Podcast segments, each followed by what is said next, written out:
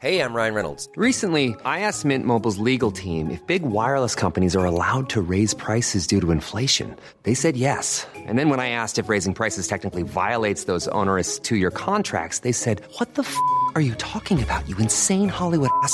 F- So to recap, we're cutting the price of Mint Unlimited from $30 a month to just $15 a month. Give it a try at mintmobile.com slash switch. $45 upfront for three months plus taxes and fees. Promo rate for new customers for limited time. Unlimited more than 40 gigabytes per month. Slows. Full terms at mintmobile.com.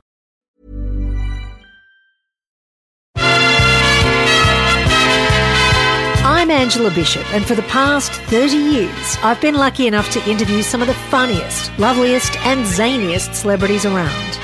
There have been some cracker interviews, but what you see on TV is usually just a fraction of what's actually recorded. I've been looking back on some of my favourite interviews from the last three decades, and you're in for a treat. You're going to hear the best bits, worst bits, edited, unedited, all with a bit of a backstory from me. Find out what went off before the cameras went on. This is Starstruck with me, Ange Bishop.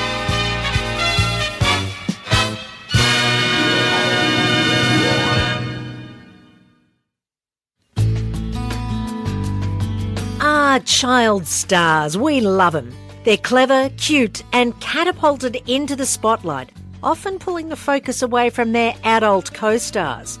But it can't be easy with long hours on set away from home and family, and then what happens when they're all grown up? Well, let's find out. I've put together a selection of my favourite chats with former child stars. Our first celebrity today is probably better known as Eddie Munster, the werewolf son of the Munsters, which ran from 1964 to 1966. The Munsters was my third series. I was 11 and 12, but I actually started acting at seven. What was the first thing you did? General Hospital. First year I was on the air. I was Dr. Hardy's girlfriend's son. I had very minimal work, but it was a good experience. I'm seven years old. Then I did a year of the Real McCoys when I was nine years old. Walter Brennan, Richard Crenna, good stuff there.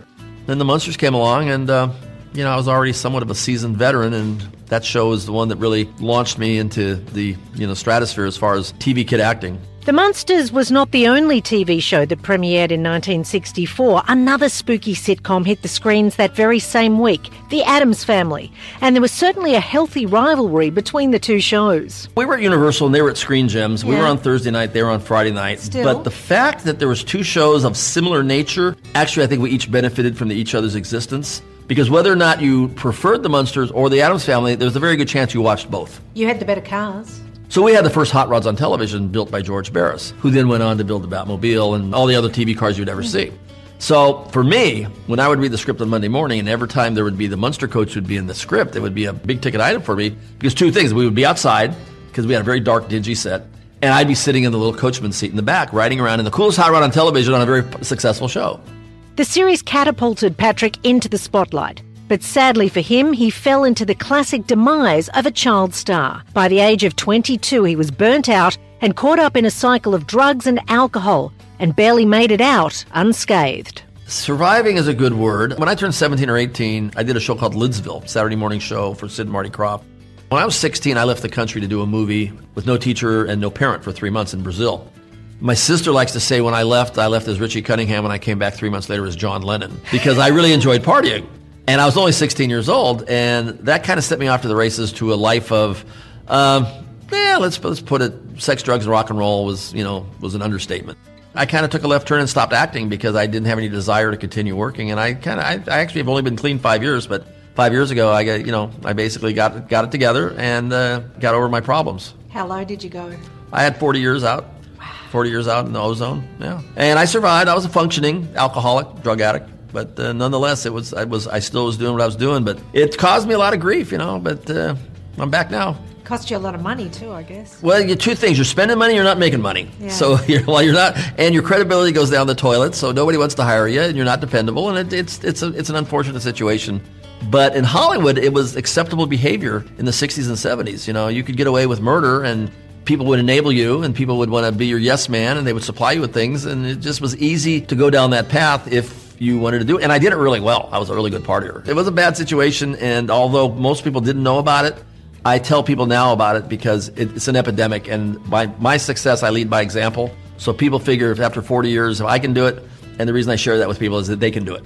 An education was offered to me. Someone reached out, gave me a sponsorship to a really cool place in California, and I got to come home. And it just all fell into place, and I stopped everything uh, on November 21st, 2010. Haven't done anything since. I didn't know how extraordinary it was until people explained it to me that it's very unusual for someone with that long term of addiction to be able to just stop everything. So I got lucky. It's hard to imagine something you do as a kid sticking with you your whole life. But for Butch, the Munsters will always be a highlight. So much so, he still pays homage to the series that made him. I have these tribute cars. The original Right. car is in a museum in uh, in Miami. Right. The second Dragula is floating around, and it's not really sure where it is. But a friend of mine built two cars 12 years ago. He wanted to sell them earlier this year. I wound up purchasing them, and I did 75 appearances in nine months, touring the eastern United States with the car, the trailer, and the truck. It was pretty cool. For Munsters fans around the world, he's still answering that one burning question. The number one question when people come to the table is, "Where's Woof Woof?" No matter not how tall is Herman, not did the cars run. Where's Woof Woof? How tall was Herman? He was six seven in his stocking feet and seven foot with his uh, shoes on. Anyone who grew up watching Little House on the Prairie will remember the little girl with the golden curls. She looked so sweet, didn't she? But Nellie Oleson, as we all know, was the villain, always out to get our hero half pint Laura Ingalls. But the actress who played her, Alison Arngrim, I can promise you is one of the most fantastic human beings I've ever had the privilege to meet. Not only is she funny, she's clever, she's completely bilingual, speaks French fluently. She has also done some incredible work across the United States for survivors of childhood sexual abuse, of which she is one. I read for the part of Laura, which can you, and that would have been so wrong. I mean, Melissa Gilbert is clearly Laura Ingalls. And then I read for the part of Mary, which would have been a bigger disaster. And then I get the script, and I'm sitting there with my father, and I get the pages, and I turn to my father. I said, This is not a normal audition. And he said, What? I said, This girl's a total. And he said, What? It's that first episode, Country Girls, where I do the thing about my home. By the time we got in the door, my agent was on the phone and he'd already made the deal. It was the word. I mean, they literally, we walked out the door and they called the agent and said, We're done. That's, that's, it's her. Was that your hair? For the first few months, which meant I was 12 years old and sleeping in curlers and coming in at 4 o'clock in the morning to have my hair curled, and it was horrible. And they said, No, we're getting a wig. Custom made, fitted to my head, one of the most expensive wigs ever made, the hand tied individual hair. Fantastic, except it had a giant metal comb right here, which meant it stayed on when going down hills in wheelchairs and rolling around in the mud. You know, it was very sturdy. Most painful thing ever. It was excruciating. This thing was put on my head every morning with all the pins. And I'm like, okay, this is why I am so mean because my scalp hurts. It, looked great, really felt terrible. On screen, the villainous Nellie was the rival to the virtuous Laura. Off screen, Alison and Melissa Gilbert became friends from day one. yeah, right away, from the get go, from the first day, it was like zing. Yeah. And she was very happy to meet me and very happy to do all the fight scenes. And I remember so hot that day, I, I would pass out from the heat all the time. Yeah. And I just out like a light, and they revived me. Like the whole thing with the thing under the nose. The smelling salts. The kid, the little ammonia caps and salt tablet is disgusting. That'll wake you up. That stuff's nasty.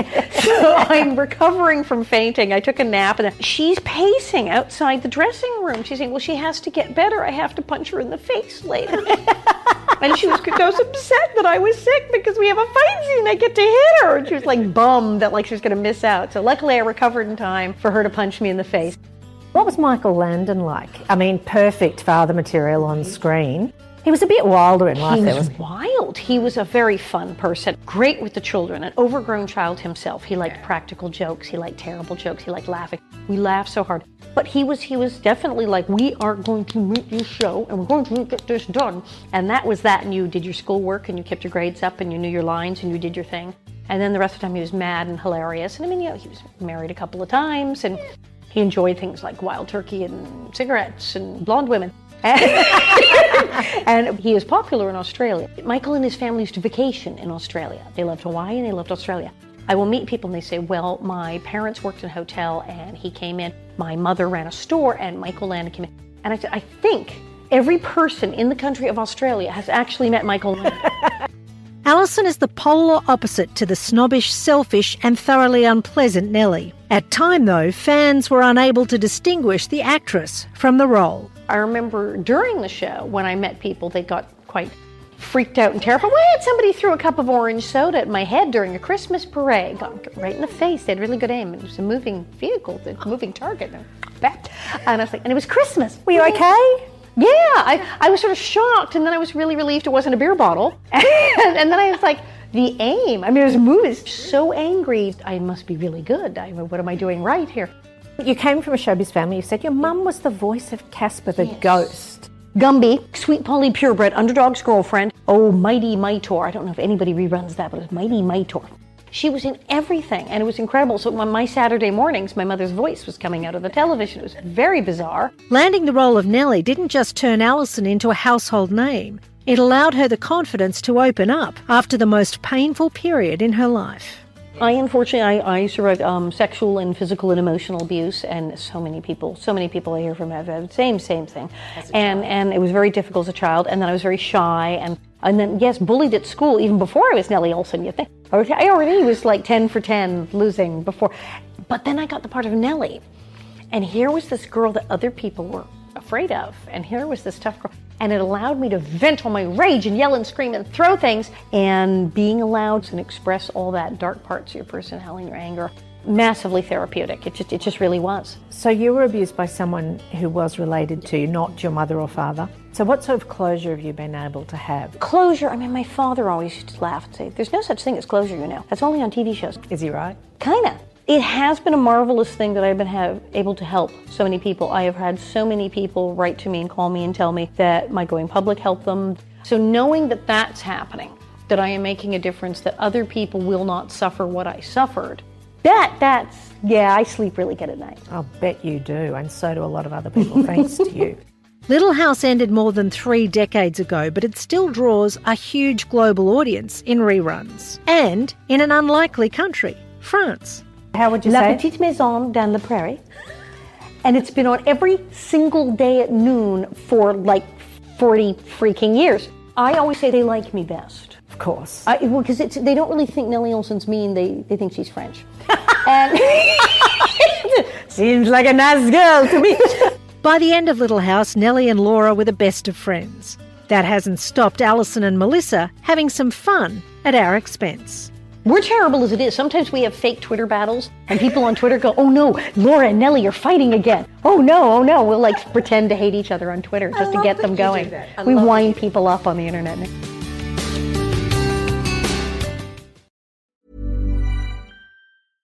Ryan Reynolds here from Mint Mobile. With the price of just about everything going up during inflation, we thought we'd bring our prices down. So to help us, we brought in a reverse auctioneer, which is apparently a thing.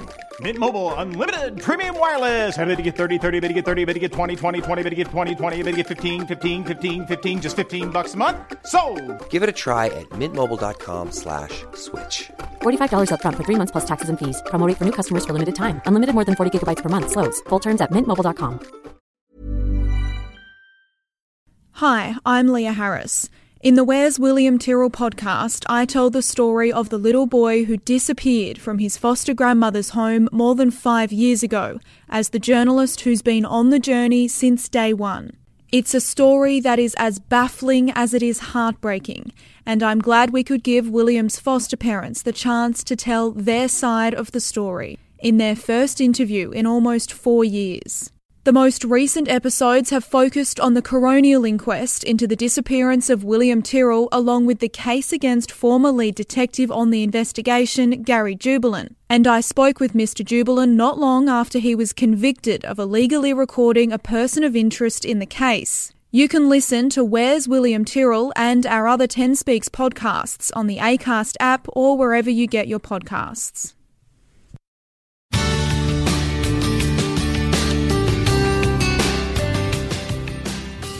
Few former child stars have found their name in the headlines quite as much as Danny Bonaduce. Of course, we remember him as the wisecracking red-headed kid Danny Partridge in the Partridge family. But his road to adulthood was, suffice to say, a little rocky. He was arrested numerous times, including once on drug charges just before he was about to host an event for an anti-drug campaign aimed at children.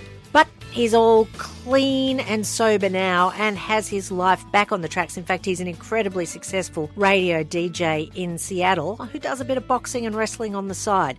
It was a joy to catch up with him because he's still one of the funniest blokes walking the planet. Danny, it's so great to meet you at last. It's a pleasure to meet you. So, the, the creepy feeling that must be for you when people like me grew up watching you on television, and now we get to meet you and we just say how much we love you and how much you haven't changed and how you don't look any different. Do you love all that? Well, if anybody says to me, hey, you don't look any different, I mean, I'm grizzled and I'm bearded. I look some different. You're but no, cute it's, and cheeky. It's, uh, it's, it's really nice. And so you you've seen Shirley. What did you say when you saw her? Um, I said, uh, your husband is a huge pain in my ass. Swear to God. It's the first thing I said to Shirley Jones. And Marty heard it and Marty cracked up. Marty and I have a very nice relationship. And then I kissed her and hugged her and told her how great she looked. You know, she's, uh, it's not flattering to say about a lady, but in these days and age, you can just Google anything. She's 81 years old, to my understanding.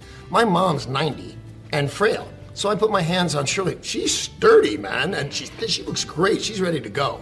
Yeah, she's uh, she is incredible. Do you still call her mum? Do you think of her as mum? I mean, you've got a mum, but I, do. I got a mom. She's 90. uh, no, never called. Uh, I never called uh, Shirley mom because she played Shirley on the show. True. It's like Danny and Danny, Shirley and Shirley.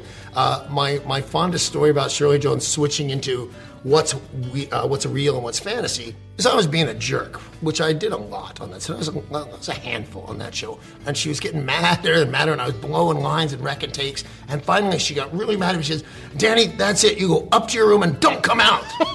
and everybody just froze because there's no upstairs and there's no room. It's just lunacy on Shirley's part. And and when she realized what she did, she burst out laughing. But yeah, the blurred lines every now and again. Well, I've been chatting to her, and she said that later in life, when you were a bit naughty as well, that she had cause to give you a call and um, play the mother card again. Yeah, I'll tell you, if, if by a bit naughty you mean being high as a kite for Yeah. about a decade. Yeah, that's basically it. And I did. That story's completely true because sometimes these stories get built up, but that story's completely true. And I was going through a really dark time, and the phone rings, and I, I pick it up. And just, I knew who it was immediately. Danny, are you okay? I'm hearing troubling things about you. Straighten up. And she hangs up. Shirley Partridge just told me to be good. I better be good. Did that pull you out of it? Was that was that one of the things? God, I'd love to say, yeah, that did it. That did it. that did. Shirley called. I never drank or smoked drugs again. Uh, but it was part of things. When I tell my story of how everything came around, that's a big part of it, that story. That was amazing to me that that happened. Mm. But Shirley used to do a lot of things like that. I had trouble at home with my dad, violent guy. And uh, on weekends, Shirley Jones and Reuben Kincaid, Dave Madden would just kind of flip a coin to who's going to get me this weekend, and I'd go with home with one of those. It's fabulous. It couldn't have been a nicer way to grow up. So, when we read of child actors having a troubled time growing up and so forth, do you think that's because of being child actors, or do you think there's always something else? Not, sort of not even not even slightly. You hear it all the time because there's more than a handful of ex-child stars Yes. that have gone round the bend, if you will. Uh, a guy I work with every so often, Leif Garrett. You know Leif Garrett? Leif Garrett, What yes. a lunatic that guy is. Somebody wake up, Leif. We want to film a show here. But a lot of people, the guys that got in trouble, they do as often as not blame being on TV.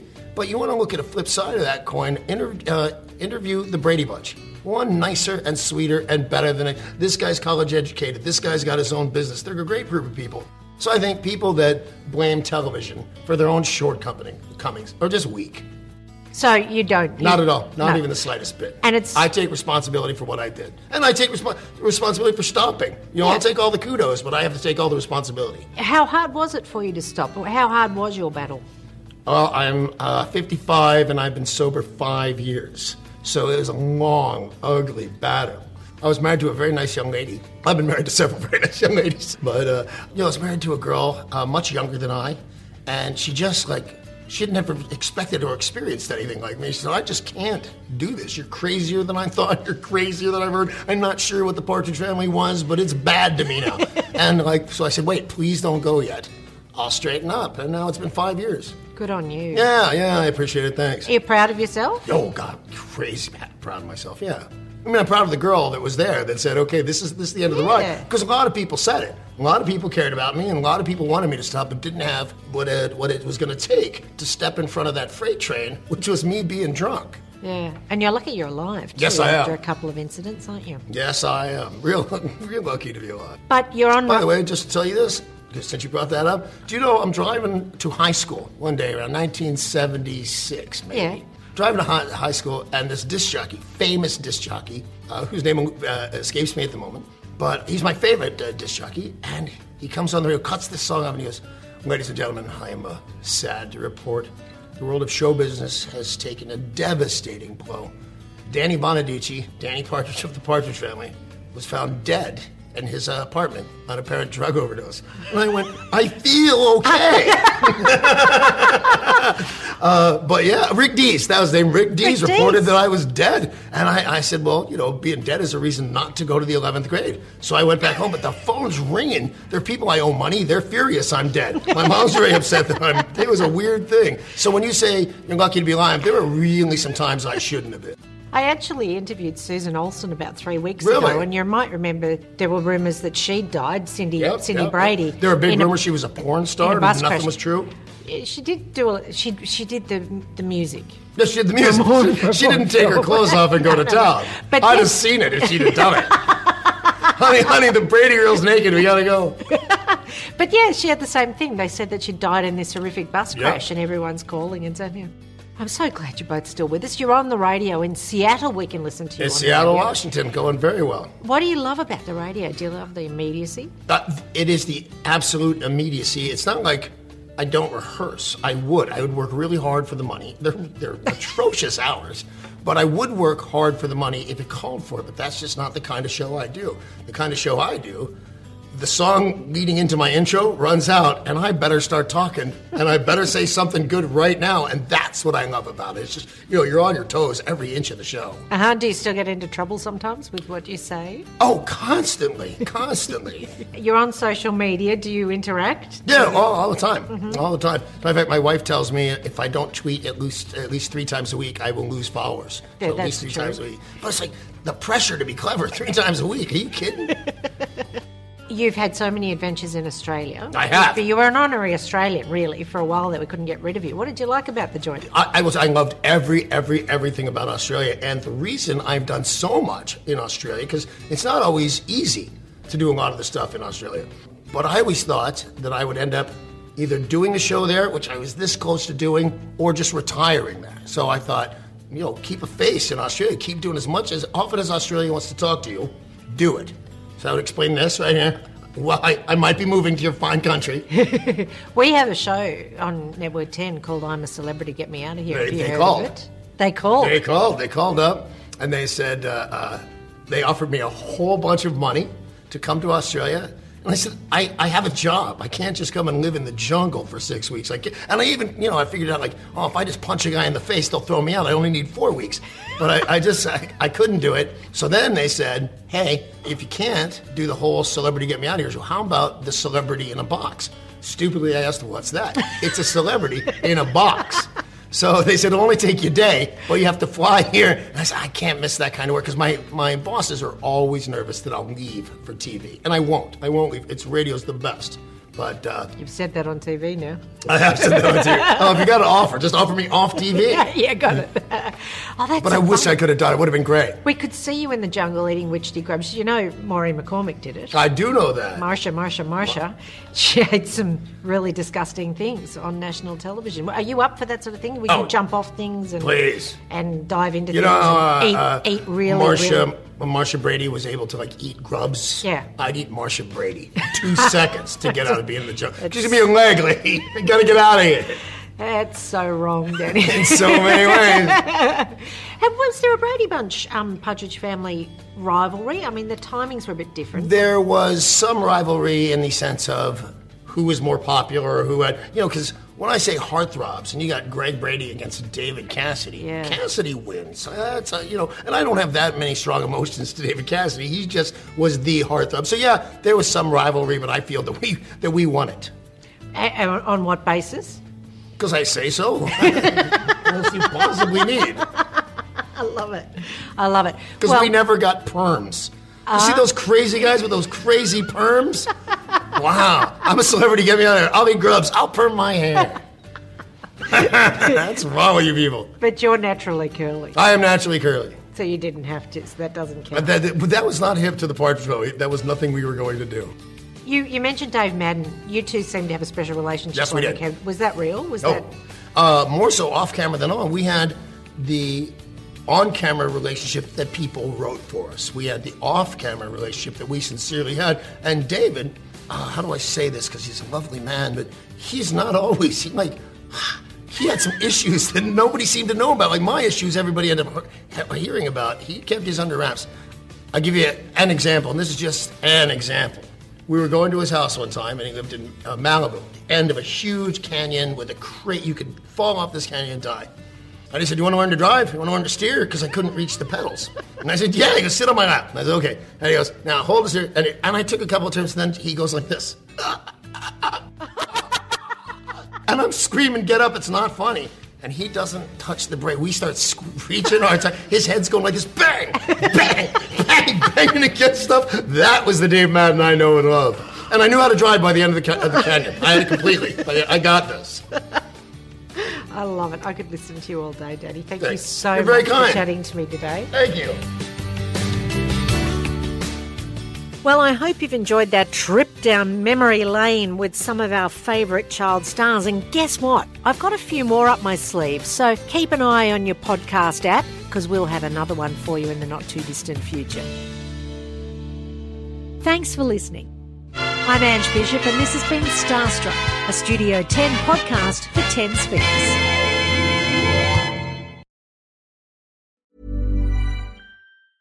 Planning for your next trip?